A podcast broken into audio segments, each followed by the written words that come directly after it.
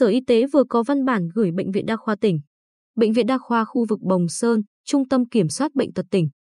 Trung tâm Y tế các huyện, thị xã, thành phố về việc tăng cường thực hiện công tác y tế dự phòng 6 tháng cuối năm 2021. Sở Y tế yêu cầu các đơn vị tiếp tục triển khai thực hiện tốt các biện pháp phòng chống dịch COVID-19 theo yêu cầu.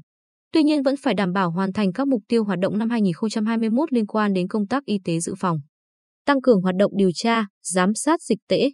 quản lý tốt các đối tượng nghi nhiễm COVID-19, chú trọng hoạt động kiểm dịch cửa khẩu. Bên cạnh đó, các đơn vị phải chuẩn bị sẵn sàng về thuốc, hóa chất, nhân lực, phương tiện để chủ động phòng chống các dịch bệnh. Khống chế kịp thời, không để lây lan trên diện rộng như sốt xuất huyết, tay chân miệng. Đẩy mạnh và đề xuất các giải pháp phù hợp trong tình hình dịch bệnh COVID-19 để công tác tiêm chủng phòng khác.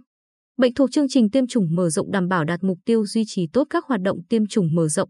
bảo đảm an toàn tiêm chủng và đạt chỉ tiêu tiêm chủng các loại vaccine cho các đối tượng trong diện tiêm chủng.